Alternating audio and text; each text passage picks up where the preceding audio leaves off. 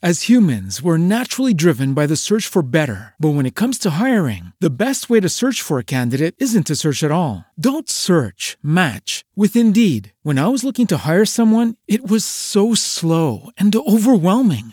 I wish I had used Indeed. If you need to hire, you need Indeed. Indeed is your matching and hiring platform with over 350 million global monthly visitors, according to Indeed data, and a matching engine that helps you find quality candidates fast. Ditch the busy work. Use Indeed for scheduling, screening, and messaging so you can connect with candidates faster. And Indeed doesn't just help you hire faster. 93% of employers agree Indeed delivers the highest quality matches compared to other job sites, according to a recent Indeed survey. And listeners of this show will get a $75 sponsored job credit to get your jobs more visibility at Indeed.com slash podcast. That's Indeed.com slash podcast. Terms and conditions apply. A charismatic leader with a Zen philosophy and a fitness model physique. A crowd of eager young disciples looking for a direct path to God. On the outside, this group had all the features of a Shangri La society, but on the inside, it became mandatory to worship the leader and submit to his every whim. Was this the blueprint for a perfect society, or really just an abusive cult? This week's episode is The Buddhafield Cult.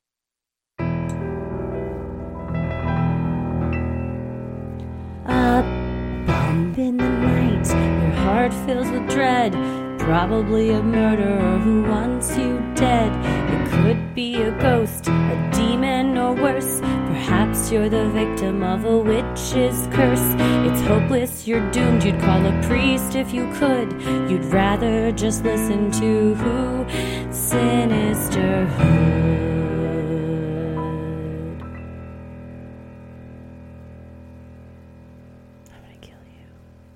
We've had so many people tag us and send us and DM us the SNL sketch that happened on Saturday, which is spot on, by the way. It's so good. It's Oh, very so good. appropriate for this week's topic. Yes, yeah, we're talking about the murder show Mm-hmm. uh, music video. Um, I'm I love Saturday Night Live. Oh, I yeah. feel like it's for the last like five to ten years. It's been really trendy to be like SNL sucks, but it's like anything where there's a lot of it. There's hits and misses, and I feel like there are more hits than misses. I constantly call Paris's overnight oats overnight salad because of the song Overnight Salad, which is one of my favorite. Is Daniel Craig and Aidy Bryant, and it's another music video like this one. So Mm-hmm. Those I are think great. They, they Same hit with the the, nail. Wish and Boot. Yeah. Wish and Boot's I'm so gonna good. watch immediately when we stop recording tonight. I'm gonna watch Wish and Boot. Uh, one of my favorites of all time. So and good. The, yeah, it's so good. So this week they they, They knocked nailed it out of the park with not only murder shows, but then you have the hot husband Nick Jonas coming home. And he's like, cult shows, cult shows. And I was like, how perfect. Do- Mm-hmm. And then also, I know they throw shade on the baking shows, but come on. Dude, I told to. you, it's like somebody just went into my Netflix account. That's all it is murder, cult, and baking. on spot on. That's all you need. I'm, I like the chopped. I like cooking shows versus baking shows, but same same thing. I like Chopped as well. I I specifically really the only baking shows I really like are British. British. Yes, Great British Bake Off, and then I wouldn't call Nailed It a baking show, but I I love Nailed It. Um, and I do like Chopped as well. I do like a lot of cooking. Chopped. Sh- I like competition shows. We just watched the chopped Halloween when my mom was staying over during the snowpocalypse, and it was I don't know if you've seen the episode, but the lady lops off the end of her finger. and is Oh. ble- she's bleeding everywhere. Is it a bit because it's Halloween? Was it no, a fake it's finger? So, so real. Oh, shit. And the judges are like, she's literally bleeding over the cooking station. like she was trying to chop these Brussels sprouts. There's fucking blood everywhere. So she's like putting a band-aid on. She tries to put on a glove. The other the other chefs are looking over their shoulder thinking, oh my God. And of course they do talking heads and they're like, we looked over and saw Susan was just bleeding everywhere. And so then they go to, of course, the chefs are trying all the dishes and they get to hers and they say, we're obviously not going to eat this because there's blood in it. They're Oh. like, we literally see blood on this Brussels sprout. And she's like, I'm so sorry, chefs. And then Why would you serve that? Dude, Oh man! Somebody unsurprisingly, from production needed to bandage her freaking hand up. I don't have to tell you, Susan got chopped twice that day. yes, she did. uh, it was fucking terrible. But they also do a great SNL. I think it's kind of like nailed it, where they do the cake, the Eddie Murphy one specifically, where they make the different cakes, and the one cake's like "kill me," and it like talks and foams at the mouth. It's very. Funny. I don't remember that one. It's it's a very. They've done it with a couple celebrities, but per, I mean, of course, the Eddie Murphy episode of SNL is just phenomenal. Yeah. But uh, that sketch in particular is very funny because he plays it so like upbeat. He's like, "It's great," and it's like, "I'm the devil." He's like, "No, no, no! Don't listen to the cake." Um, but yeah, you guys, you guys have our number. SNL has our number with that murder show, cult show, baking yes. show. We Yeah. are in it. You know, the first time I met your mom, she, Oh, I think, she was like, Christy, great show, because it was at a live show. 2nd Mm-hmm. thing out of her mouth, you have got to watch the documentary Holy Hell on HBO. Holy shit. Oh my God, it has everything. I was like, I've seen it. It's wild. that was probably 2018. That was like our, or it maybe was 2019. 2018. It was the 20 first DCH show. Yeah, that was 2018. October Yeah. 26th. I have the poster in the Yep, studio. yep, October yep. 26th, 2018. Uh, yeah, she's when I told her this was coming up, she was like, "I told y'all to cover that." I'm like, "Yes, it only She- took us two years Yeah. to do your almost three. It is a a wild. The documentary should have been called "Holy Shit" instead of "Holy Hell" because it is, man. And also, Michael, Mikhail, how Michelle. Michelle. Mm-hmm. He looks like a character Fred Armisen would play. I he- say, he looks like Tommy Wiseau. So yeah, same. Yeah, because yeah. Tommy Wiseau looks like a Fred Armisen character. Like I've, I'm still not convinced that Tommy Wiseau is not a deep like Borat Fred Armisen. Yeah, you know, like yeah. where he's like deep undercover. Yeah, His his head does not match his body. Correct. It is a cut, cut and paste job. if you just took his head off, you're like, damn, he's ripped. But then you put that head on, you're like, oh, what happened? No, thank you. No, No, thank you. No, thank you. I will have zero of that. Mm-mm. Yeah, he's a. Uh, this is a, Nancy McKinney. He's an odd duck. he's a. He's an odd duck. And you watch this. I mean, it's phenomenal. Uh, hats off to the filmmaker Will Allen. He's mm-hmm. he does an excellent job, and especially working through the pain of going through this. Um, but uh, you know, as a filmmaker, he's still somewhat. I feel like is you know, obviously every filmmaker, every documentarian tells their version of a story. You know, it's not just straight up unedited footage. When you edit, you by nature you're kind of choosing. But I still think he was reasonably fair and also like it's very well done of like leading you down this path and seeing things firsthand and uh he, i think they probably called it holy hell because he submitted to sundance and i don't think they want a movie called holy shit but it is holy Do you know shit. Jared uh, Leto is the is the producer of it? he's also a cult leader. Oh, isn't he though? yes Somebody recently suggested his cult. correct. And then you when you look it up it's like is it a bit? Is it not a bit? Like eh, we don't know what's going on. Possibly possible cult. Also andrew keegan 90s star also a cult leader. Yeah, yeah. too many. Don't do that. That's Wait, not- which one was Andrew Keegan?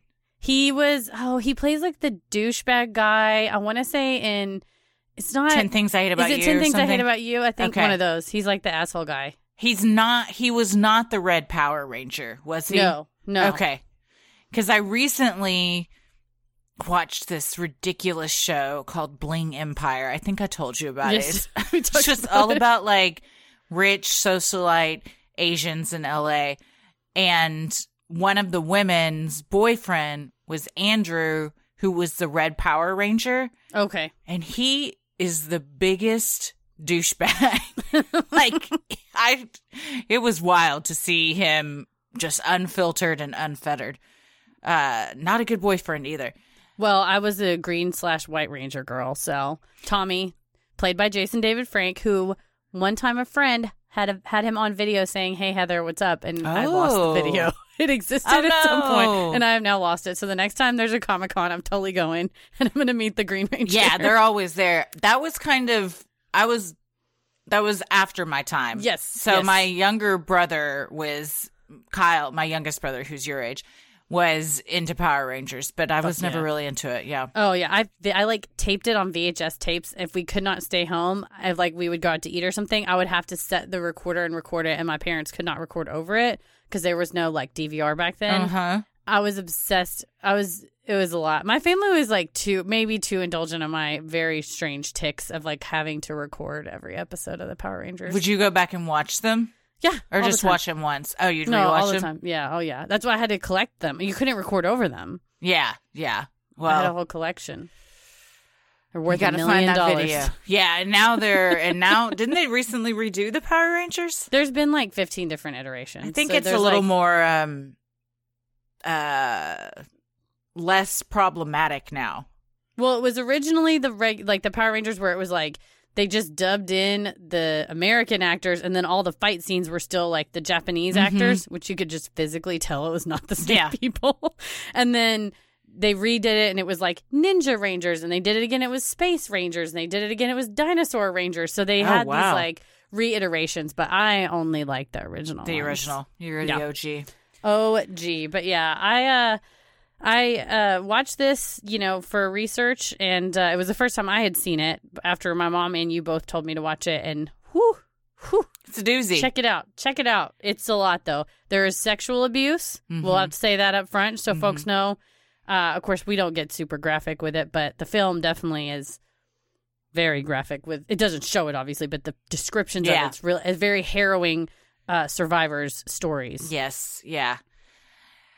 Like most uh, cults, there's sexual abuse in it. Oh yeah. There were not children though, because No. he hated them, which we'll Correct. also get into that too. And dogs, what a fucker. yeah. Well, I'm Christy, I'm Heather. and let's get into it. In 1985, 22 year old Will Allen had just graduated from Dallas's Southern Methodist University Film School. Upon graduation, Will returned home to Southern California and came out to his family. Sadly, his mother rejected him when he told her that he was gay, kicking Will out of the family home. Feeling lost and adrift, Will gladly accepted his sister's invitation to join her at a Secret spiritual community. of which she was a member. It was based out of West Hollywood and called the Buddha Field. He doesn't super go into his background, but at some point his parents were in Fort Worth. I was wondering why he would not that it's not a great school, SMU, Pony also, Up, you're a, a alum. My alma mater. But yeah, Mm-hmm. the uh eventually his parents moved back to Fort Worth. So I take it that they were from Fort Worth, but uh but yeah, he was kind of adrift and uh when your sister tells you she's got all the answers. Yep. And like like most people, and from I think it was the Huffington Post article I read of all of the several survivors that were interviewed, you know, they're like, what would make someone join this? And they were all like, we were looking for answers. We felt lost. We were uh, young. We wanted something exciting. We wanted to feel high without really getting high and find a community. And that is what cults prey on people looking for guidance. Mm-hmm. While members of the Buddha Field called the leader Michel, those that knew Michel from his previous life knew him as Jaime Simon Gomez. Born in the early 1950s, Jaime was the son of a wealthy rancher in Venezuela where he grew up, according to sources from CNN. As a young man in the late 1960s, Jaime thirsted for fame as an actor and moved to America, setting his sights on Hollywood. Yeah, the article and also the film both kind of he he idolized and idealized LA as like the answer, the best place. I will go there and be famous. I think I've said before that, like, from the 20s to the 60s, I feel like you could just move to LA and get in a movie. Yeah, pretty much. I think like, so. it was They're so like, "Hey, easy kid." to just, yeah, I was like, I'm, especially like in the 40s, like, or, yeah, I guess Marilyn Monroe would have been like the 50s, right? Mm, in the sixties. Yeah. Yeah, around that time, I feel like if you were just like attractive and you just moved, you showed up on a movie set, you could just like become a, a, a movie star. You just stumble on and they're Yeah. like, "Come over here. yeah. You want to be a star?" So he's like, sure, I'll just move to America. And obviously, no one else in Los Angeles is moving there to become a star. I'm the only one. Upon moving to California, Jaime changed his name to Michelle Rostand. The aspiring actor's big break came when he was cast in the 1968 Roman Polanski film Rosemary's Baby. It was an uncredited non speaking role. After that failed to launch his big Hollywood career, Michel turned to adult films, performing in several gay pornographic movies, which he tried to keep hidden from those who knew him. Yeah, they show the clip of Rosemary's Baby, and it's at a party, and he looks over his shoulder. Oh, looks in the camera, and it cl- cuts away. Yeah. That's it. Man, have you seen that? Probably not. Rosemary's Baby. right? No, I've seen like clips on. Paris watches a lot of movie breakdowns, so like I've seen YouTube breakdowns of it, but I don't want to watch it. It's uh I haven't seen it in a long time, but it's creepy. Oh, Although Roman Polanski, Roman can, creepy. can eat a dick, yeah, for sure. Michel also performed in the Oakland Ballet, honing his dancing skills. In addition, he studied yoga and became a certified hypnotherapist. Before long, Michelle was holding weekly meditation, yoga, and wellness sessions, which attracted the fit, young West Coast crowd. One of those young people was Amy Allen, Will's sister. Over the course of the next 22 years, Will became a devout member of the group and used his filmmaking skills to document life inside the Buddha field, a documentary of sorts that he would later title Holy Hell. In the footage, one member described the group as being full of, Some of the smartest and most beautiful people I'd ever found in my entire life. in fact, member after member explained the feelings of euphoria and joy they found in the Buddha field, running through the forest, diving into lakes and rivers, and living a wild and free life. I think we've talked about it before, but you know when people recut movie trailers that it turns like the cable guy into like a buddy, Yes. com- you know, whatever, Mary Poppins into a horror film. The trailer for this, if cut properly, I would join this group. I Yeah, mean, sure. it looks hot people. Yeah. All smoking hot, having fun. They're laughing, they're swimming. It's the most beautiful background. They cut out all the horrors. Yes. But if you're just looking at the brochure, I could be lured into this. It looks like a sandals resort. Yes, or it's like a wellness retreat. Mm-hmm. mm-hmm. Mm-hmm. But the euphoria was not without strings attached. Michelle routinely asked members what they would like to Surrender. and what worldly attachments they wanted to give up. His loyal followers wept and were willing to give up everything, including family, friends, and money. That's where you start to see the cult stuff coming in. yeah, but they were they were so taken by him. Like so many of them say he was so charming. He would just look at you and you felt like you two were the only people in the world and he made you feel accepted and he was funny and charming and and silly. He's again, we're not the right people for this. Yeah. Because I would have started talking to him and he would have immediately creeped me out. what they found like charming and so um attractive, I f- would find just insanely creepy. It's too much eye contact. he wore a lot of like polo shirts. Right. This is the mid to late 80s. He was Mhm. very trendy. They said he always wore the nicest clothes, the trendiest clothes. And so if you're a young person who's lost in the world, your brain subconsciously goes, "Oh, he looks like the guy on the cover of a magazine, so Mhm. he must be safe." I mean, whether ri- right, wrong, or indifferent, you're you're lulled into a false sense of security by a familiarity that he fosters by simply dressing how he thinks famous people should dress. Like he's Mhm. he's almost he's an actor acting in a role of like Oh, this sure. is what a famous person should act like, and I will have fans, and it's like he manifested it. In that case, he is magical. And they the members that have been interviewed said the ex members now that when they would go to these groups and meetings that you know one of their friends would always invite them to so you already have like an in which makes you feel comfortable and will said when he showed up like they all knew he was coming his name was on a chair waiting for him they were all excited because they knew his sister he automatically had already been accepted into this group because of his sister so you're immediately like oh I didn't ha- even have to work for this. You're just Mhm. immediately accepted and and you leave feeling so good about yourself and he said I felt like I was high but I hadn't done drugs. I mean that's a alluring feeling that you want to get back and that's That's why you keep going back week after week. You have the hot kids table telling you come sit with Mhm. us, and you're like, oh, I fit in. It makes me think of Schitt's Creek when she's they're like, "Oh my god, this is a cult," and Twyla's like, "Oh yeah, this is a cult." she knew, and she's like, "I thought you guys knew that when we came in here." Yeah. but it's you know it's like that where, and also the videos of his sessions that he had and everything was very he's he's funny. He's like interesting. It's not like church. It's not you know. Right. I mean, I'm sure there's funny, interesting churches, but you know, it's more like it's like he's doing like a stand up set. Mm-hmm.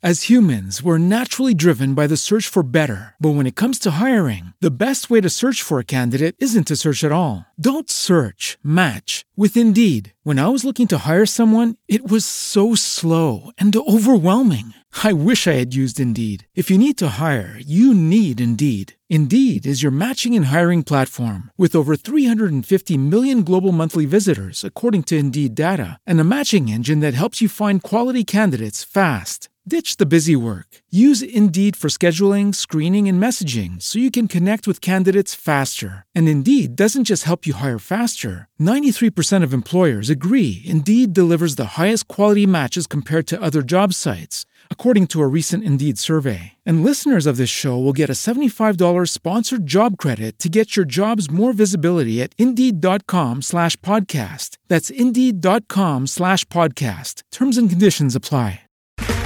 Okay, round two. Name something that's not boring. A laundry? Ooh, a book club. Computer solitaire, huh? Ah, sorry, we were looking for Chumba Casino. That's right. ChumbaCasino.com has over 100 casino style games. Join today and play for free for your chance to redeem some serious prizes. ChumbaCasino.com. No purchase necessary. Where prohibited by law. 18 plus terms and conditions apply. See website for details. Members had various backgrounds that led them to the group.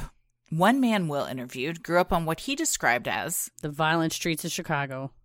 another grew up in a Mm, hippy dippy. type family, and a third came f- from a traditional Catholic background. Some were driven professionals, others were lost, searching for meaning. Some members had happy childhoods, while others had broken families.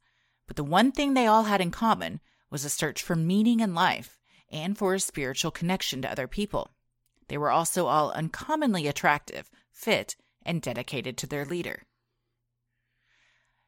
Michelle, known as the teacher to his followers, held weekly satsang meetings in West Hollywood, California, where followers would come and seek of spiritual guidance. He spoke in rhetorical questions in a soft voice with a slight accent and was described as funny, witty, and playful by members of the group. He was also bronzed and physically fit, attributes he also demanded of his followers, and frequently showed off his physique while swimming with them while wearing a skimpy Speedo. Love the speedo. So many, so many Speedos in this documentary. Everybody's wearing speedo. I was surprised nobody's wearing the Borat like yeah. Una bathing suit. And it, because he's from Venezuela, I think that's a lot more common over there. So, because Yeah, so America many beaches. people, yeah, so many people in articles I've read to the ex members are like, wasn't it a red flag that he was just always wearing a Speedo? And, and they're like, no, he was European. So, Well, he's South, South American. South American, yeah. Michelle said he had been led to a Great spiritual awakening by a master. and now wanted to pass that awakening on to what he called his. Disciples. Despite this language, Michelle described Buddhafield as an Anti cult. and Non group. mm, if somebody refers to you as their disciple, Yikes. that's a red flag. I am Jesus. You are my followers, but this is not a cult. No, Let's all be cool, you guys. that's all just cult 101 language right there. Well, you know what? If you are in a group and they say, we swear this is not a cult, it is. Yeah. Every it's time. like somebody starting a sentence with, I don't mean to offend you. And Whatever about to be happens next is going to be very offensive. Misogynistic. Something's Yeah. coming. or, No offense. I'm not racist. Yes, you are. Because if you weren't, you wouldn't have just started your sentence with that preface. yeah, whatever's fixing to come after that. This Mm-hmm. is not a cult, but we need you to give up your family and identity and money. Yes. And change your name. All right. Members' entire lives became wrapped up in the Buddha field. The group grew to around 100 who lived together and spent all their free time with one another. It was a commune like community where clean eating and clean living, including physical fitness, were emphasized. You live with three people. Yeah, That's already a lot of people. that's a lot of people in this house. So I if honestly the main reason I couldn't be in a cult is because of all of the people I would have to live with. get the fuck out of my face. yeah, I It can't like deal with that world. much human interaction on a daily basis. no, no, it's like a, it's like Big Brother or The Real World or Mm. Love Island or something like that. The videos of them Mm-hmm. all living together and they're all cooking and laughing together, and it exhausted me when I was in college and I had two roommates, Mm-hmm. Yeah. and that was too many. That was too too many people me living with. It was Yeah. like it is not worth it for me to live. No. I could- I couldn't do it. times as much. I could be in a solo cult, yeah, which I kind Paris- of already am. Well, and Paris was in a fraternity, and I'm like, you lived in a house with like multiple people. Like, how? How? Mm. How? I He just can't. loved it. They love it. I'm like, ugh, no, I could not. Could not. I couldn't. No. After my last roommates in college, I said I will never live with another roommate unless I am in a romantic relationship with it. Unless that Same. is the next time I'm living with someone, it's because I'm in a relationship. I just hmm I don't like roommates. No, I rented my spare bedroom out to a kid one summer, uh, like a college kid. That kid only ate Ritz crackers, and the house for month every day that he lived there, the, every surface was covered in Ritz cracker crumbs. Every why? Could you try, try a saltine or Yeah. something? It was only Ritz crackers. He and was a lot also duck. clean up Speaking- after yourself. Fuck you, kid. Well, Lucy got the most of it, but any higher up surfaces. Did y'all dog- ever talk?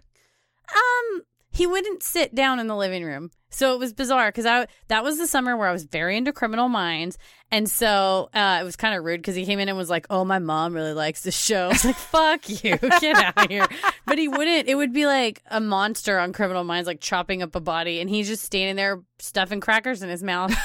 Just and I'd be like, "Did you want to have a seat?" Which then makes me seem like a weirdo. Yeah. But he was the weirdo, and he would go, "No." I was like, "Oh, it's not Oh, worth. man. It's not worth the five hundred bucks or whatever I was charging." I was like, "It's not. No. it's not worth it. No, I'm good." In addition to the weekly satsang meetings, Michelle led disciples on retreats. At the Shakti retreat in Arcata, California, Michelle performed rituals on members where he would place his hand over their face and they would pass out. In the Hindu philosophy, Shakti refers to the divine feminine energy that is responsible for creation, maintenance, and destruction of the universe, according to the Asia Society. Michelle claimed that followers would experience the Transfer of energy from the master to the disciple Members described it as a drug like euphoric experience. looks like a Benny Hinn uh televangelist. You know when he's like, Yes. "In the spirit of the Lord," and they fall down. Also, I read that what he would really do is press on their eyes in a way that would cause, um, when they open them to see like beams of light. And so Mm. it was perceived by them because if you're wanting, if you're told by someone that you are following and you're brainwashed, you're that you're going to see God, you're going to experience uh, something you've never experienced, and then you open your eyes and you see like beams of light because your eyeballs are just being pressed on. You think that that's what's happening, and you He- lose your mind and think you're having an acid trip. This man is mashing on folks' eyeballs in the Mhm. forest. what is Mhm. Yeah. happening? But I guess that's genius because, like you said, it's a physiological manifestation of a thing he told him to believe, and Mhm. he's that's genius to think. Maybe if I smush their eyes the right way, then they're gonna see something. And Mhm. and if you tell them in advance, after I say this ritual to you, you're going to see X, Y, and Z, and then you know what literal buttons on a person to push. Then and if it a- didn't work, all he did was say, "Well, you're just not ready. You're not devoted enough." Totally gaslighting them. Mhm. So either way, you've you've got a, a fail safe operation here. this is a good scam he's running. Mm-hmm. Mm-hmm. The ultimate step members needed in order to be taken to enlightenment was called the Knowing Retreat, held in Mammoth Lakes, California in 1989. Michelle told members that if they approached him at the retreat and asked, he would provide them, The direct experience of God. based on the Hindu book, the Bhagavad Gita. Members expected to See, hear, feel, and taste. God at the Knowing Retreat. However, Michelle was not going to reveal God to all of the participants. It would only be a select few disciples who would be chosen to ascend to the higher realm of enlightenment.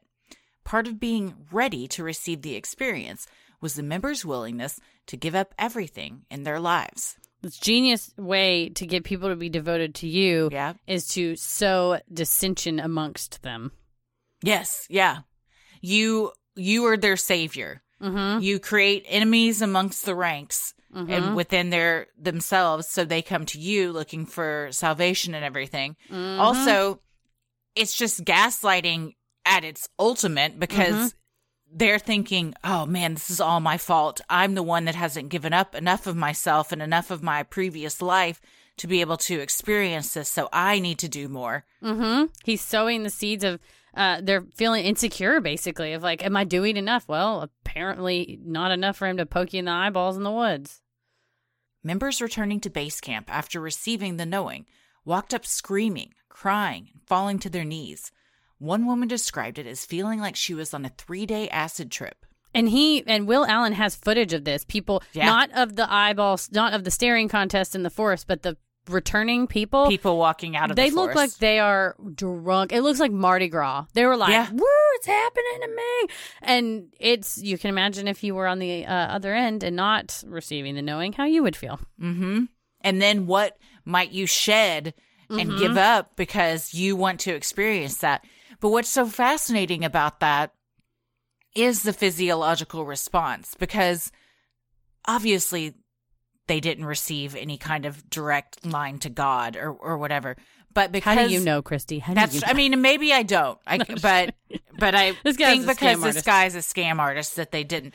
But they want to believe it so bad Mhm. that it's that's just the power of like of wanting to believe something and the power of suggestion from another Mhm. is just fascinating. Well, it says that he made intense eye contact with them, and he's a licensed or certified hypnotherapist. Oh, that's true. So who's to say that he's not like staring at them in the eyes and when he's like, when you get to the end of the hill, you'll be on the biggest high you've ever had in your life. Mhm. And the, they either don't recall it or they liked the high so much they forgot it or they wanted it so they didn't tell anybody. Like he just hypnotized you. It's fine. that's yeah, that's Because because he may have just, you know, had them trigger something in their brain. But when you think about that, you really think that, you know, it's like smile therapy almost of like, I want to mm-hmm. believe it's so bad that it will happen.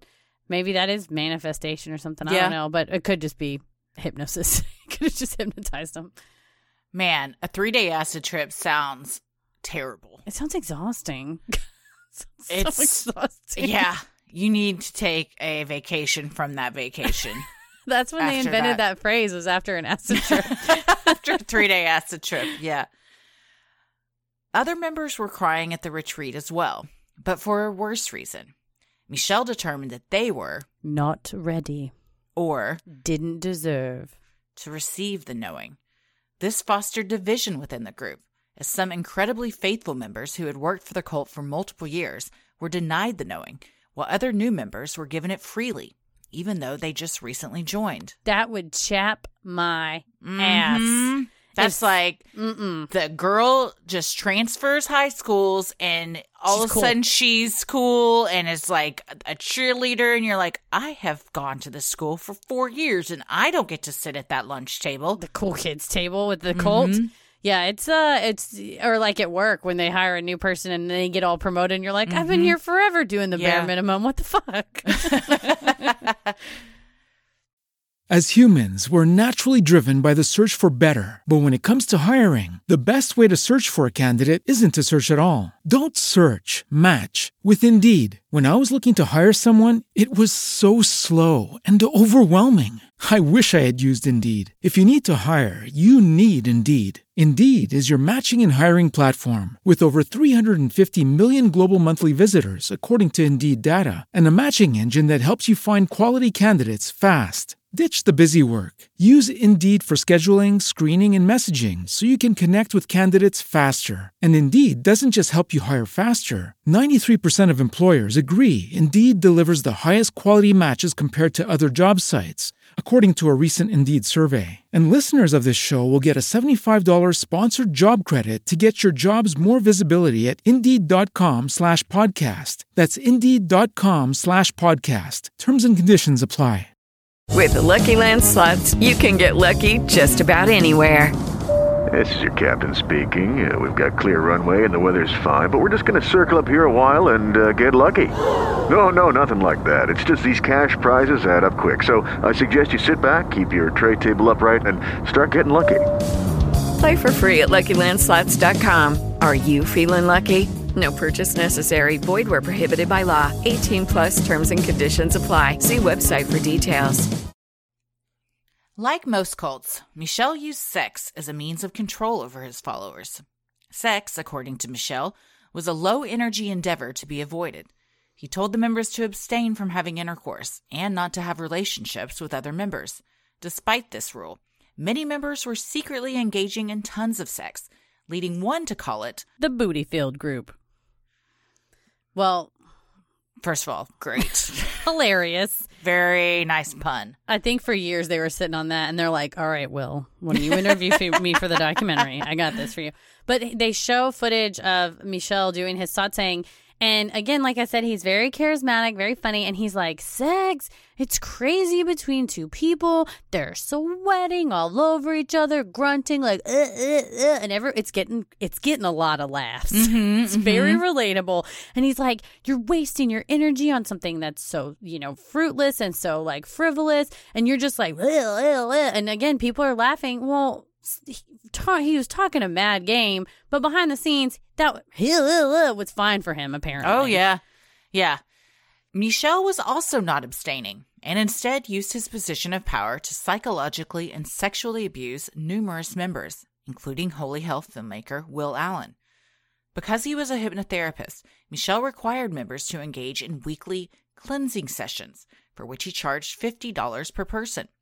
The cleansings were hypnotic sessions in which Michel would have people regress to dramatic experiences in their lives, then describe them out loud. Michel used the intimate moments of these, quote, therapy sessions to run younger male members through homosexual fantasies. He would also have disciples remove their clothes so that they could be unattached to their body. Soon, Michel would engage the disciples by having them, nude, come near him. He would then mount them and have sex with them as they laid lifeless beneath him. Then he would collect his $50 payment. It's harrowing to hear these people describe it. Yes, it's very upsetting. And they're very brave for talking about that. And several of them have said he, one reason he would tell the members not to engage sex with each other is because this was during kind of the height of of the AIDS crisis. Mm-hmm. And Will said that Michel was very worried that he would get AIDS. And so as but he also didn't allow any of the members to get tested and he himself also wouldn't get tested. So to kind of this loophole, he just said, "Hey, no one's allowed to have sex except for me because I'm going to uh groom and rape you." Mm-hmm. But because he knew that, well, he assumed they weren't having sex, he was like, okay, well, they're clean. I'm not going to get anything. Mm-hmm. Like one, one guy, he even he took his virginity. He'd been in the cult for like 17 years. Mm-hmm. And then, so he knew that he had been with no one. And he presented it as this way of like, I, I'm saving you, you know, you don't want to lower yourself to those kind of standards and stuff. No, he just wanted to make sure that he wasn't going to get any kind of STD or anything. hmm It was all a trap, and it was, of course, it's all for his own benefit. Mm-hmm. But yeah, you hear, and and people genuinely believed that he had the answers and that he could heal them. And it's hard because they were all, you know, adults. But that's, I think, it speaks to the the power that he had over them and the psychological grip he had on them.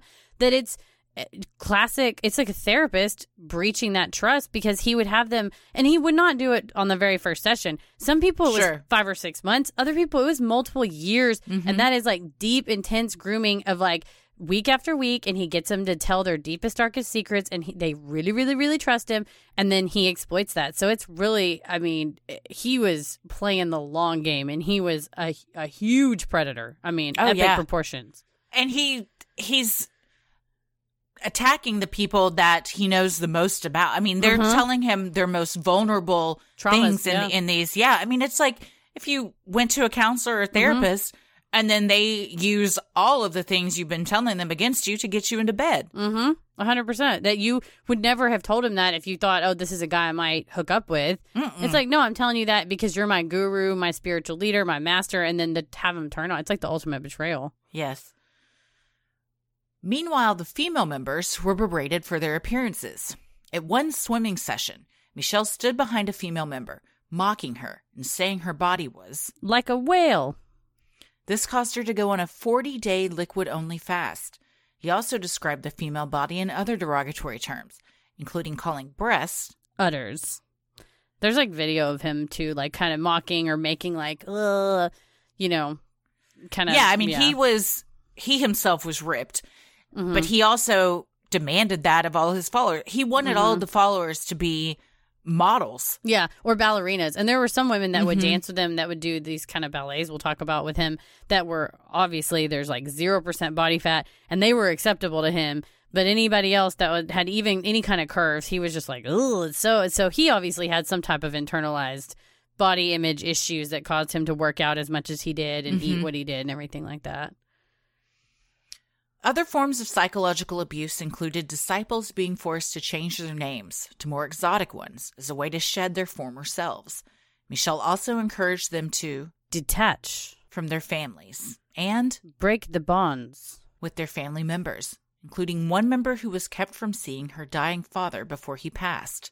It's incredible how he just to the lengths.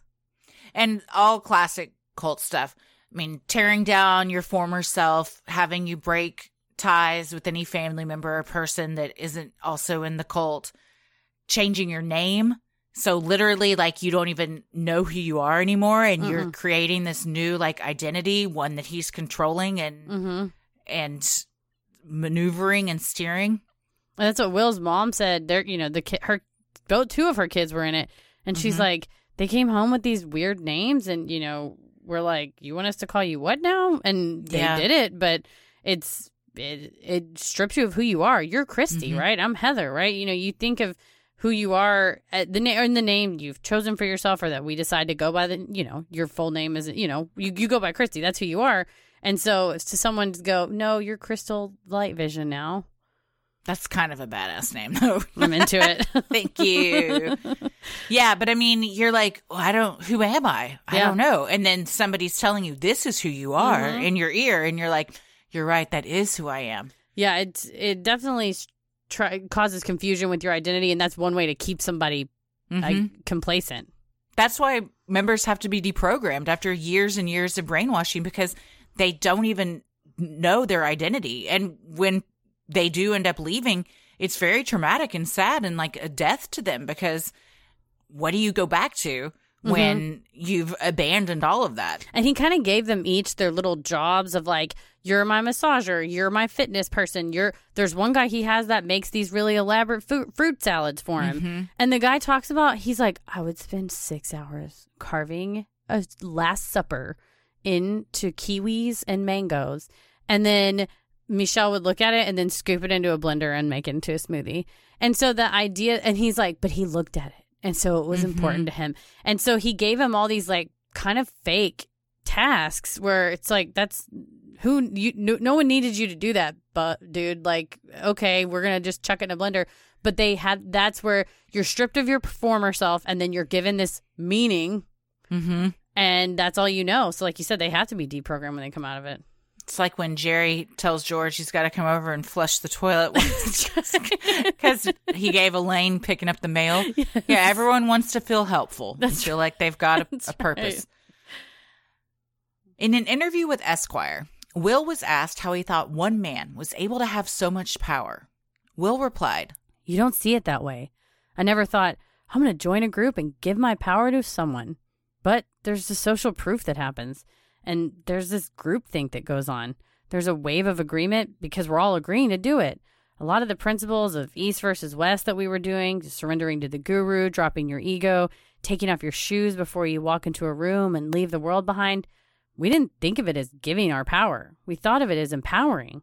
And he also had a relationship with each one of us individually. He ended up getting everyone's power individually, one at a time. I thought that was really interesting that he said, we didn't think of it as giving our power. We thought of it as empowering. Mm-hmm.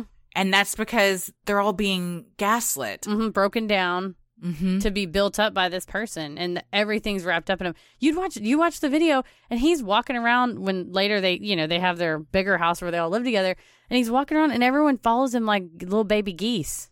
Yeah. And yeah. just what he's eating an apple, and they're like, "Look at him eating that apple." Like, at what point are you like, "This is fucking boring"? I Yeah. do this. I don't give a shit about Tommy I Wiseau can't eating go swimming with this dude in the Speedo one more t- day. especially while he makes negative comments about Yeah. my body. mm-hmm.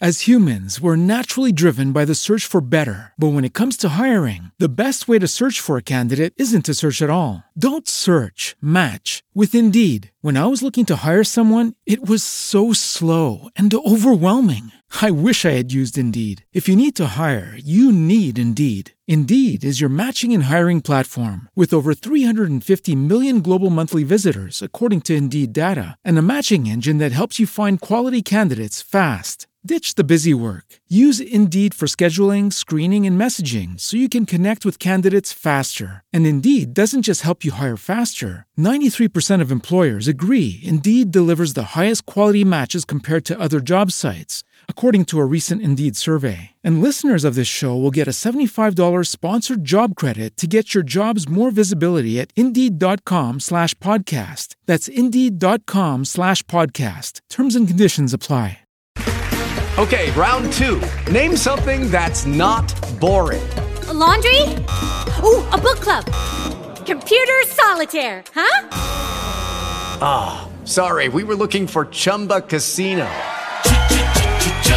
That's right. ChumbaCasino.com has over 100 casino style games. Join today and play for free for your chance to redeem some serious prizes.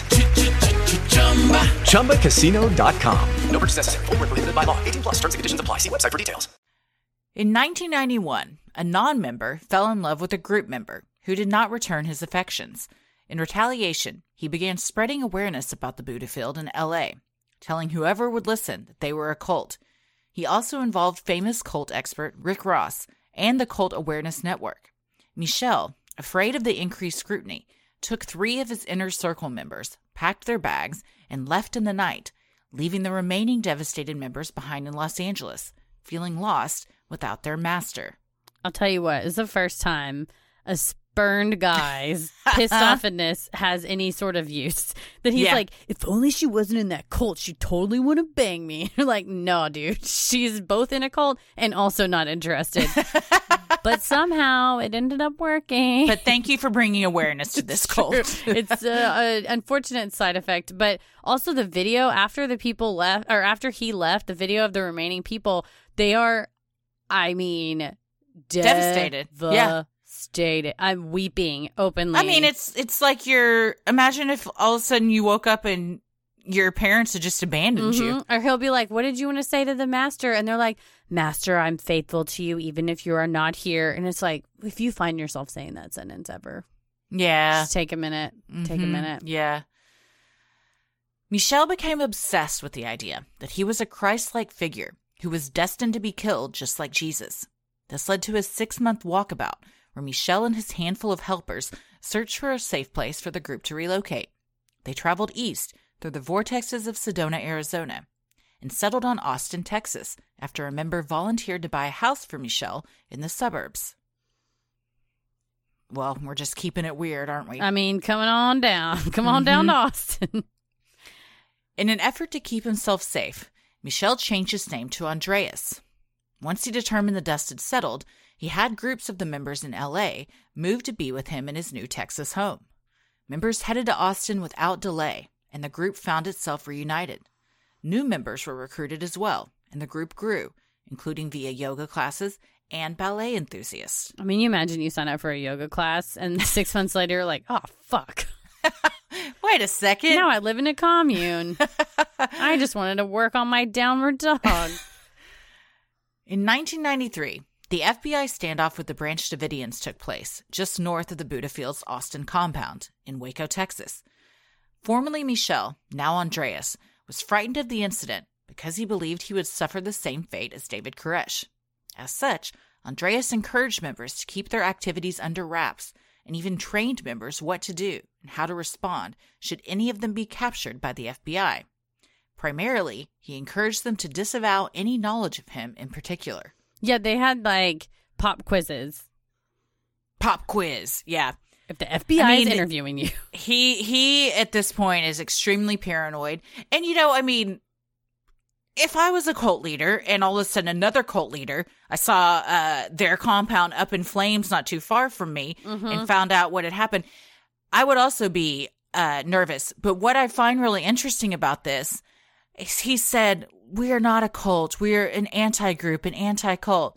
Bitch, then why are you so afraid that this is going to happen to you if you're not a cult? Because David Koresh was a cult. he was doing cult shit, mm-hmm. and now you're doing cult shit, and you finna find out what happens. Yeah. So I mean, I to me, and I'm sure he spun it to these members, obviously, and they're so indoctrinated. But you've got to be thinking, why is he so worried? I mean, it's like, hey, if you're not lying, why are you getting so defensive? Like, what are those types of, you know what I mm-hmm. mean? Like, Why are you so concerned about the treatment of a cult leader if you yourself are not a cult leader? exactly. Interesting. Exactly. Interesting. Mm-hmm. With Andreas's increased paranoia, the control and abuse of his disciples also increased. Members were not supposed to read books, watch TV, listen to the radio, or even have pets because Andreas hated dogs.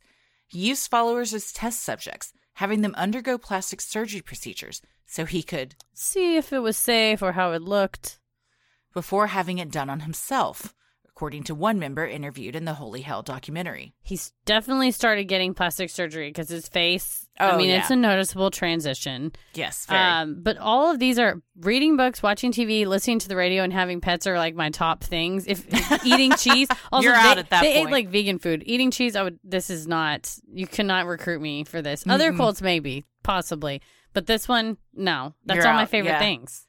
Yeah. Well, and uh, Will says in later interviews that, you know, they didn't realize that he was stealing words from other leaders, you know, uh, prophecies and books and stuff because they didn't have access to any of those books. Mm-hmm. So again, he's he's knows what he's doing with this scam. He's like, oh, I can just read this book on, uh, you know, Hinduism and act like it is my all of my own original mm-hmm. thought. And they're like, oh, this guy is a genius. He's just a- like, appropriating. yeah, exactly. He's like, children, I will tell you the story of Jerry, George, Elaine, and Kramer. they don't know because they can't watch TV. Yeah, no. In addition to hating dogs, Andreas also hated children. On a secret recording, he said, Spiritual growth and children do not always go together. According to one member on Holy Hell, when she came up pregnant, Andreas told her to get an abortion and threatened her that if she did not, she would be ousted from the group. In an effort to stay in the group, the member had the abortion. That same member then began a relationship with another member and once again got pregnant. This time, Andreas threatened the child's father with being kicked out of the group if the woman did not get an abortion. So, she did it a second time. It's again, I use the word harrowing. Watching her talk about this, and now with some space being out of it, and if there are people who get abortions on their own volition and free will, and they're happy that they did it, and it was great, but this was very coerced, Oh, yes. and she Yeah. really wanted those babies. Like yeah. you should if you, you get an abortion if you need one if you want one but the fact that this was forced on her you can just see that it's a lifelong Yeah. pain and a regret I'm sure she still lives with to this day. mm-hmm. I mean, that is, I mean, so much of what he did is despicable and abusive, and this is just another example of that. A controlling a member controlling her body Mm-hmm. Oh, yeah. Yes. I mean, and suggesting, and I use that in air quotes, that members get plastic surgery. Again, you're altering someone's body with, I mean, did they consent to it? I don't want to say consent. Mhm. They, uh, maybe acquiesced. yeah i think that's a better word Yeah. because but- you can only consent i think if you go into it truly with you know eyes wide open and no undue influence and this is Yes. i mean saying your whole life and home that you've totally built with all these people will be ripped from you unless you do this thing that is coercion Yes. Yeah. Submission does not mean consent. correct and they're like getting cheek implants, chin implants, uh, boob jobs Nose and everything. Yeah, just and the boob jobs. I don't think were for him. They No. just want he wanted the females to be more attractive, or they were told you look like a whale, and they're trying to be more attractive for or your him. udders or whatever. When someone left the group, Andreas forbade current members from talking to them ever again. Then, rumors would spread amongst current group members that horrible fates had befallen the ones who had left. He also warned members against leaving, telling them they would also suffer and possibly die. One member said Andreas warned him. If I wasn't with him, I would get AIDS and I would die. And I believed him. Yeah, they'd be like, That "Oh, is- so and so got hit by a car because they left the group." And they such psychological abuse. Yeah. Yeah. And telling someone they're going to get AIDS and die if you if you leave? Especially at this time when it was a, you know, Yeah, a real threat. fear, yeah. yeah. he was, and you can see as the days go by, the years pass, he starts to get more desperate, and his tactics start to get more extreme, Mm-hmm. and and that's very extreme to say. If you leave, you will die. And they Yeah. said when they did get letters from people, they were like, "No, Bob's fine. Like Yeah, he's in Bob Indiana. didn't get hit by a car. No, he's in Indiana now. He's all right. Mm-hmm. In 2005, the group made several sci fi propaganda films that featured Andreas as an all powerful healer. It was during this time that a shift happened in the group, going from a group focused on the personal spiritual journey of its members to devoting all praise and love unto Andreas. Before long, Andreas's disciples began to get fed up. this was not a turn that I was expecting in the film, but they show clips of it. It is a sci-fi movie with Yep. like silver and he's like karate fighting and this is clearly his like long again, he's playing the long game. He's like if I if Hollywood won't make movies, I'll move to Mhm. Austin. Richard Linklater, they make movies in Austin. Yep. I'll make my own movies. And there were people like Will, he had a talented filmmaker in his ranks who could help him make these it was these vanity projects. It's like Tommy Wiseau in so many ways. Yeah. That you're he said that it was to show the way and the light, but when you watch it, it's a sci-fi movie starring him. It's a vanity Yeah. project. Yeah, and Will said that's one reason he was even able because people have asked like if he was so secretive and this was a cult and everything, like how were you able to film this? And he said, well, he one, I he gained my trust and but two, like I kind of pushed it. Like I wanted to kind of have a tie to my other self still and that was his passion was filmmaking. Mm-hmm. So he started documenting stuff and and he honestly believed too like what we're doing here is so amazing Mm-hmm. and Michel is who he went by at that at that time told him like we need to document this but then they started making these films to recruit other members or maybe just because he wanted to be in a movie and he would make Michel look really good in them. Mhm. And it was, I think he Will was smart. Whether you know he at the time really, I mean, he did believe it until you know he eventually gets out. But if he, if Michel ever was like, "No, don't film me," you can just play to his ego, play to his vanity, and be like, "You look amazing, Master. We need to record you for the world." hmm Yeah, and he said he knew, you know, not to film him when he was in a bad mood, if he if things weren't going well. So he said now he realizes it wasn't at all accurate because he left so much out that was bad. Because you couldn't, I'm sure, film all Mhm. that. Yeah. As humans, we're naturally driven by the search for better. But when it comes to hiring, the best way to search for a candidate isn't to search at all. Don't search, match with Indeed. When I was looking to hire someone, it was so slow and overwhelming. I wish I had used Indeed. If you need to hire, you need Indeed. Indeed is your matching and hiring platform with over 350 million global monthly visitors, according to Indeed data, and a matching engine that helps you find quality candidates fast. Ditch the busy work. Use Indeed for scheduling, screening, and messaging so you can connect with candidates faster. And Indeed doesn't just help you hire faster. 93% of employers agree Indeed delivers the highest quality matches compared to other job sites, according to a recent Indeed survey. And listeners of this show will get a $75 sponsored job credit to get your jobs more visibility at Indeed.com slash podcast. That's Indeed.com slash podcast. Terms and conditions apply. Lucky Land Casino asking people what's the weirdest place you've gotten lucky? Lucky? In line at the deli, I guess? Aha, in my dentist's office. More than once, actually. Do I have to say? Yes, you do. In the car before my kids' PTA meeting. Really? Yes. Excuse me, what's the weirdest place you've gotten lucky? I never win and tell. Well, there you have it. You can get lucky anywhere playing at LuckyLandSlots.com. Play for free right now. Are you feeling lucky? No purchase necessary. Void where prohibited by law. 18 plus. Terms and conditions apply. See website for details. In 2006, a longtime member wrote a mass email to the entire Buddhafield group as he was on his way out that leveled incredible allegations, the most disturbing of which was that Andreas had been forcing younger male members into Unwanted sexual relationships. Andreas emphatically denied the allegations in the letter, but the damage had been done. Some members began questioning Andreas, thinking the information in the letter could possibly have been real. But even those who clung to Andreas knew the letter was true, as those in his tightest inner circle had been in a sexual relationship with him for years themselves. There's a, it's really sad that one of the women said she's she's like I wept because I thought of these men as my brothers, and Mhm. uh, it's basically like your father figure has been abusing your siblings, and she's like, I immediately told him I believe you, I have your back, and of course Andreas isn't like that. Uh, but she said I had known these people for 25 whatever years, and I know they're not making this up. Mm-hmm. And Yeah. and I think when you're one single leader with a hundred members, the members are going to get way more FaceTime with each other. Despite if you try to sow, you know, dissension between them, they're still going to have more FaceTime. And you you're living with a person for 25 years, you get to know them. Yeah. And so she's like, I believe them, even though she didn't want to.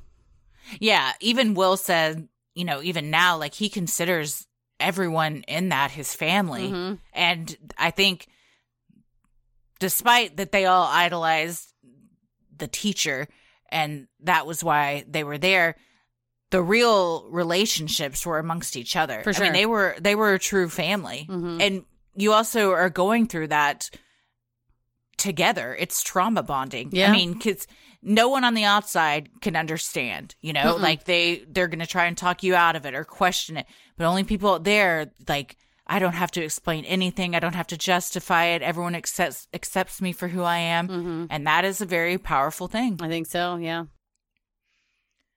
After the first reports came out, a flood of others followed. Dozens confessed to other members of the group all the heinous things Andreas had done to them, including sodomizing them. Andreas had fostered a sense of isolation amongst members by telling them that he was Only working this way. with each disciple he had sex with, and that it was important not to tell any other members of the group. Classic manipulation. Yeah. I mean classic sexual abuse. Mhm, like mhm. don't don't tell anybody, you know, you can't you can't tell your mom that this is happening or, you know, she's going to be mad at you or this is our special little thing or Mhm. They'll be jealous of you. Yeah. yeah, or just any dude that's cheating on somebody True. with, with yeah. a bunch of other people. It's like, oh, you're my one and only. First of all, if somebody tells you that, if some if if somebody will cheat on who they're with to be with you, they will cheat on you to be with someone else. Mm-hmm. Mm-hmm. One by one, the members began leaving the group. Andreas recorded a response video that was shown to those that remained. The strange video shows Andreas in a living room, sitting on his throne, wearing a loose blue Nike tank top. He says the video is, More than can be included in a biographical letter. but that it was not meant as an apology. He speaks in a slow, hypnotic voice and says, May all beings wake up. According to members who were present at the living room movie premiere, several people got up and left due to the video's disturbing tone. And those who stayed, Nobody bought it. yeah, he's he lost him. It's this, wild. this got away from him. I mean, like I said, he started becoming more and more desperate. These grabs for Yeah. leadership, and this video is off the rails. He's wearing a blue Nike tank top. He's staring into the camera. He's speaking full nonsense, and I on a throne, On a which he would weird- make people carry around as they followed him, just in case he ever wanted to sit down somewhere. Yes. Then he had his throne there. He had throne carriers. Again, you had fruit Mhm. salad guy, you had throne guys that their job was Mm-hmm. to carry him or to carry the throne. And then and you had Will was the documentary guy. He, Will should have been in on this the filming of this. It was bad. It was bad. In a last ditch effort to save the group, Andreas decided to hold another knowing retreat, where he would spread the magic of the knowing onto the remaining members. Some members, especially those who were denied the knowing at the retreat 17 years earlier, were eager for another chance, even after all the information that had come out. But unlike the euphoria that happened at the previous ceremony, the members who received the knowing at this retreat were resoundingly let down. Members said he gave a half hearted performance that did not leave them in a state of joy. Damn. What if you were at that second retreat though and you didn't get it again? You would fucking Oh. lose it. Sick, sick burn. I mean, Yeah. at this point, if you if I'm Andreas, I'm giving it to everybody. You got to. What the hell, Yeah. man? You got Yeah. to. It's like going out of business sale. Mm-hmm. You, you pass that the Lord on to everybody. Yes. Former members began to threaten legal action against Andreas. So to escape, he and a handful of members headed to Hawaii.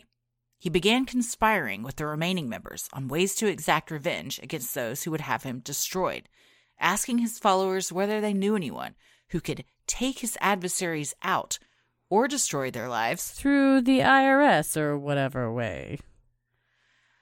Damn. Why does everybody go to Hawaii? I'm about to say, G- leave- keep your cults off that beautiful sacred island. Leave for fuck's sake. Hawaii alone. Leave Hawaii out of your bullshit. Yes. Hawaii don't need your shit. No. it is a beautiful God. place. We've done enough. Let them be. You can visit, leave it nicer than you found it, and don't bring a fucking cult. Do we all want to just pick up and go to Hawaii when shit gets rough? Hell yes. Every day of my life. all the time. But we can't. No. Because it's a vacation destination. That's what makes it special. You Mm-hmm. can't just go whenever you want. You gotta you gotta earn it. You can't go plop your fucking cult down in a No. people's home. Keep your cult off that gorgeous island. Mhm. Make it a bumper sticker. In 2007, 22 years after the cult had begun, Buddhafield came to an end. Members described it as, a big death. or Like a bomb had gone off. those who had devoted their lives to the group found themselves alone in the real world, without the safety net of the group, and without the inspiration they had once found in their former leader. Since Andreas had encouraged members to cut ties with their families, many went back to mend their relationships. Still, some chose to follow Andreas to Hawaii. It fucking sucked because they had given a lot of their money to him. And like Yeah. one person had had a job forever and they had a 401k and they had like liquidated it and spent all the money and lived on the money. And you're like, well, I have $200 and uh, no television because I wasn't allowed to have one of those. So you have Haven't like, talked to my family in Mm-mm. 20 something years. I told my family to fuck off and now I have to go back to them if the ones that are still alive that I didn't miss. So Mm-hmm. Yeah. it's, it's rough, man. That is. In 2012, filmmaker Will Allen returned to Oahu, Hawaii to try and catch a glimpse of his former leader, Andreas, who by then had changed his name to Raiji, meaning God King. Surreptitious footage shows Raiji with an increased amount of plastic surgery, walking through the streets of Oahu with a gaggle of disciples in tow. Though when Will approached Raiji and asked whether the group was his disciples, he simply said, People come and go. As of 2015, most of the original 120 former members had left the group or left Raiji, according to Holy Hell. Yeah. How do you think he um had these name changes? Do you think there was a ceremony or he just one day was like gaslit them and they're like Andreas? He's like, That's I don't that's not my name. Oh man, That's some Who- who's. Andreas? I've always been Raiji. they're like, first of all, bitch, you were Jaime, then you were Michel, then you were Andreas, and now you're what the fuck ever Raiji. And he's like, No, I, that wasn't me. I don't know who Yeah. you're talking about. That's a good question. I bet there was some sort of ceremony, or Mm-hmm. he's like, because he he would say a lot, because he would try and pit the members against each other, True. and uh, would use them as like um to find out what was going on with other members. Like, well, what's going on with Bob? You know, you need to tell me because if you don't tell me what's going on with him, then you're bringing bad karma to this group and to Bob. So then be like, well, Bob's sleeping with Sharon. You know, I know you told us not to or whatever. Mm-hmm. So, but and then he would be like, "Oh, you know what? I saw this in a vision. Thank Mm-hmm. you." I, I, and so I could see him saying, "I've had a vision that I am now Mm-hmm. the the God King." And everyone shall now address me as Raiji. And they're like, oh, yes, Raiji, we knew all along this was, you know. I'm like, sounds good. We were uh Paris and I were both very baffled at this interaction on the it's- beach. it is, it is, it's wild. He's just yeah. standing there, and you run up to. I mean, Will Allen. I mean, praise because he has he himself was sexually abused by this man. Yeah. And I'm a survivor of sexual assault and abuse and like go the bravery it took to walk up to the person that abused you and say, Mhm. "Do you remember me? Do you recognize me?" I mean, my stomach dropped. I was like, Mhm. "Oh." And the You feel how nervous he was. Yes, and it's he's so brave.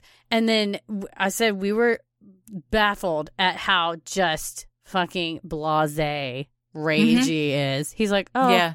oh, it's you. Yeah, I recognize you. Hey, Yeah. very not like, oh, I know who you are and I know what I did to you. It's like, no big deal.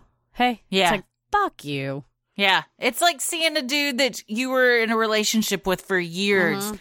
and he's like, What what was your name again? Mm-mm. You're like, bitch, you know who I you am. You know Yeah. what you did. Yeah. In 2015, the film premiered at Sundance. The filmmakers also held a premiere in Hawaii, which, according to CNN, Raiji's current day followers took as an attack on their way of life. In a 2016 emailed statement to CNN, he said, It is heartbreaking to see how history has been rewritten. Holy Hell is not a documentary. Rather, it is a work of fiction designed to create drama, fear, and persecution, knowing that is what sells.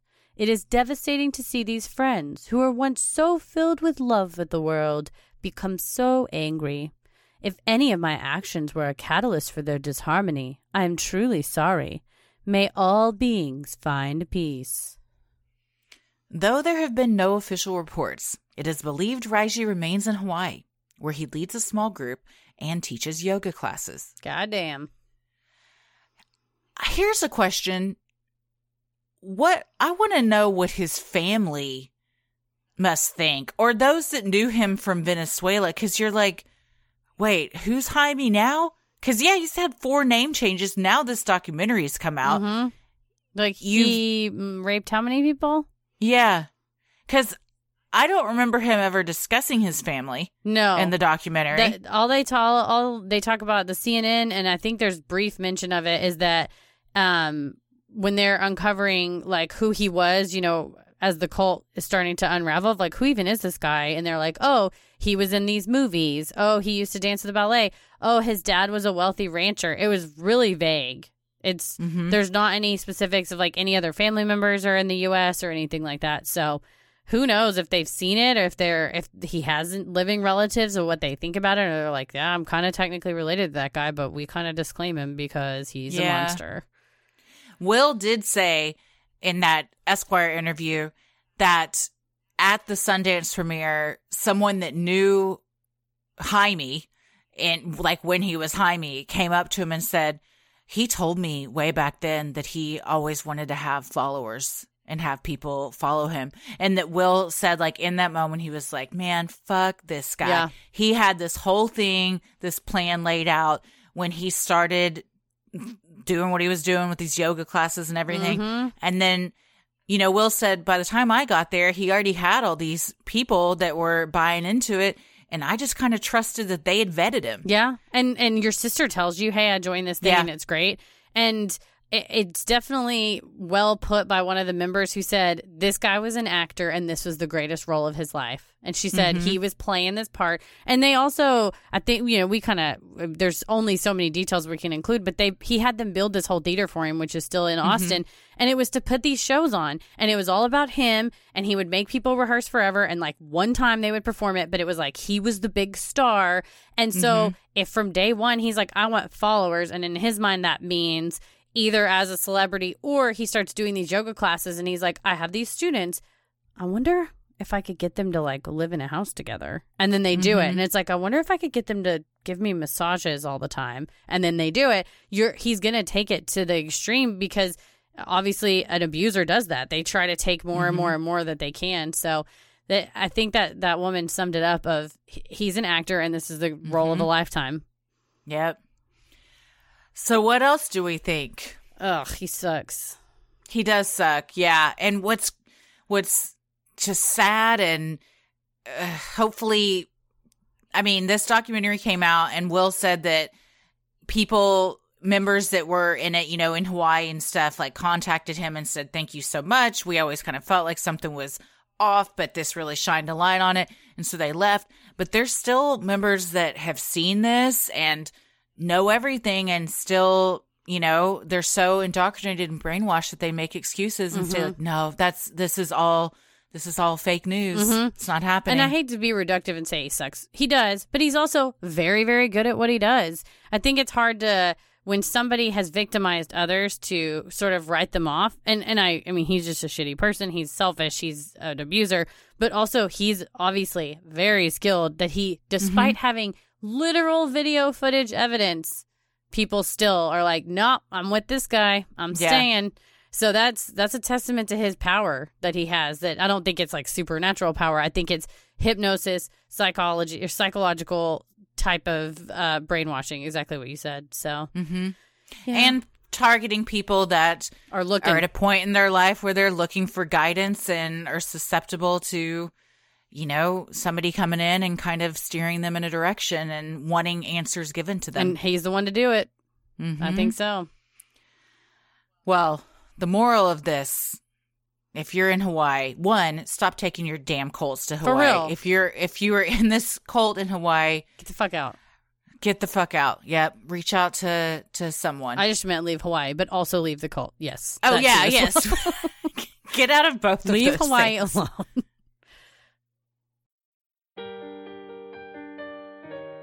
We love providing Sinisterhood to you at no cost, so if you like what you hear, consider supporting the show by donating to our Patreon. We're a small operation, creating the show for you by researching, writing, recording, and producing it ourselves. Any amount is sincerely appreciated and helps offset the cost of making and hosting the show.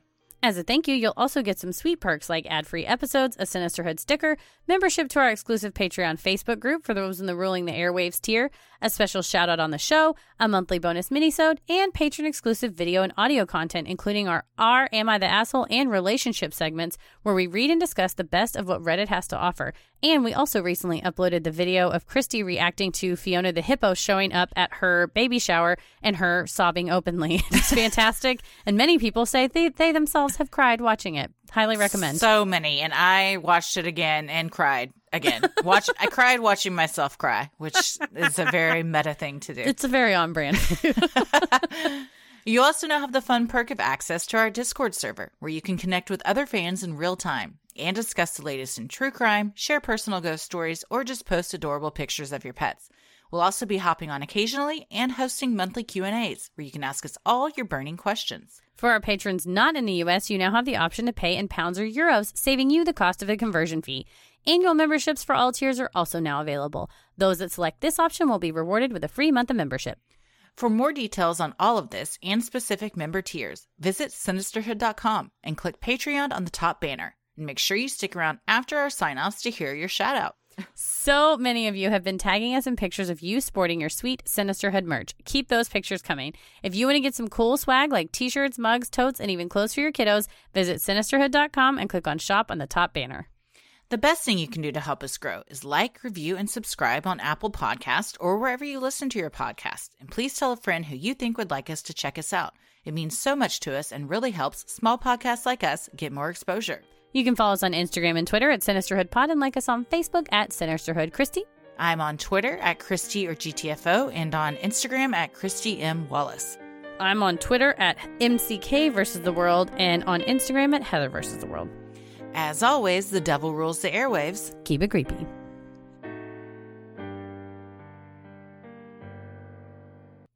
Hey, everybody. Thank you so much for supporting the show on Patreon. Here are your special Patreon shoutouts.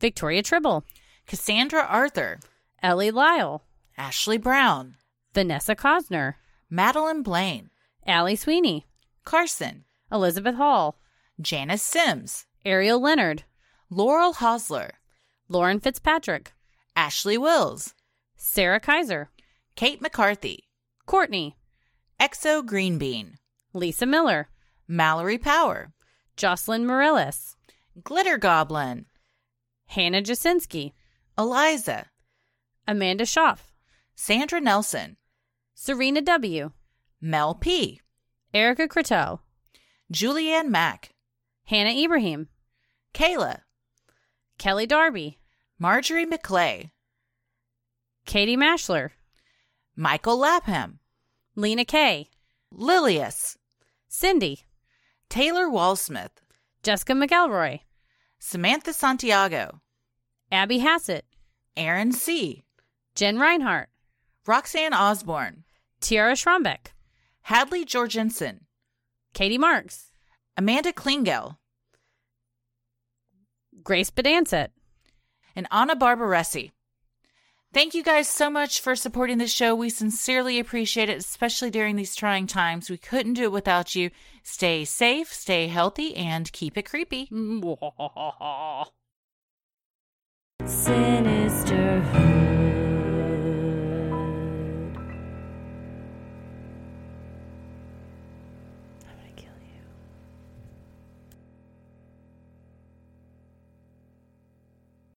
As humans, we're naturally driven by the search for better. But when it comes to hiring, the best way to search for a candidate isn't to search at all. Don't search, match with Indeed. When I was looking to hire someone, it was so slow and overwhelming. I wish I had used Indeed. If you need to hire, you need Indeed. Indeed is your matching and hiring platform with over 350 million global monthly visitors, according to Indeed data, and a matching engine that helps you find quality candidates fast. Ditch the busy work. Use Indeed for scheduling, screening, and messaging so you can connect with candidates faster. And Indeed doesn't just help you hire faster. 93% of employers agree Indeed delivers the highest quality matches compared to other job sites, according to a recent Indeed survey. And listeners of this show will get a $75 sponsored job credit to get your jobs more visibility at Indeed.com slash podcast. That's Indeed.com slash podcast. Terms and conditions apply. Hello, it is Ryan, and I was on a flight the other day playing one of my favorite social spin slot games on chumbacasino.com. I looked over the person sitting next to me, and you know what they were doing? They were also playing Chumba Casino. Coincidence? I think not. Everybody's loving having fun with it. Chumba Casino is home to hundreds of casino style games that you can play for free anytime, anywhere, even at 30,000 feet. So sign up now at chumbacasino.com to claim your free welcome bonus. That's chumbacasino.com and live the Chumba life. No purchase necessary. Group. Void prohibited by law. See terms and conditions. 18 plus.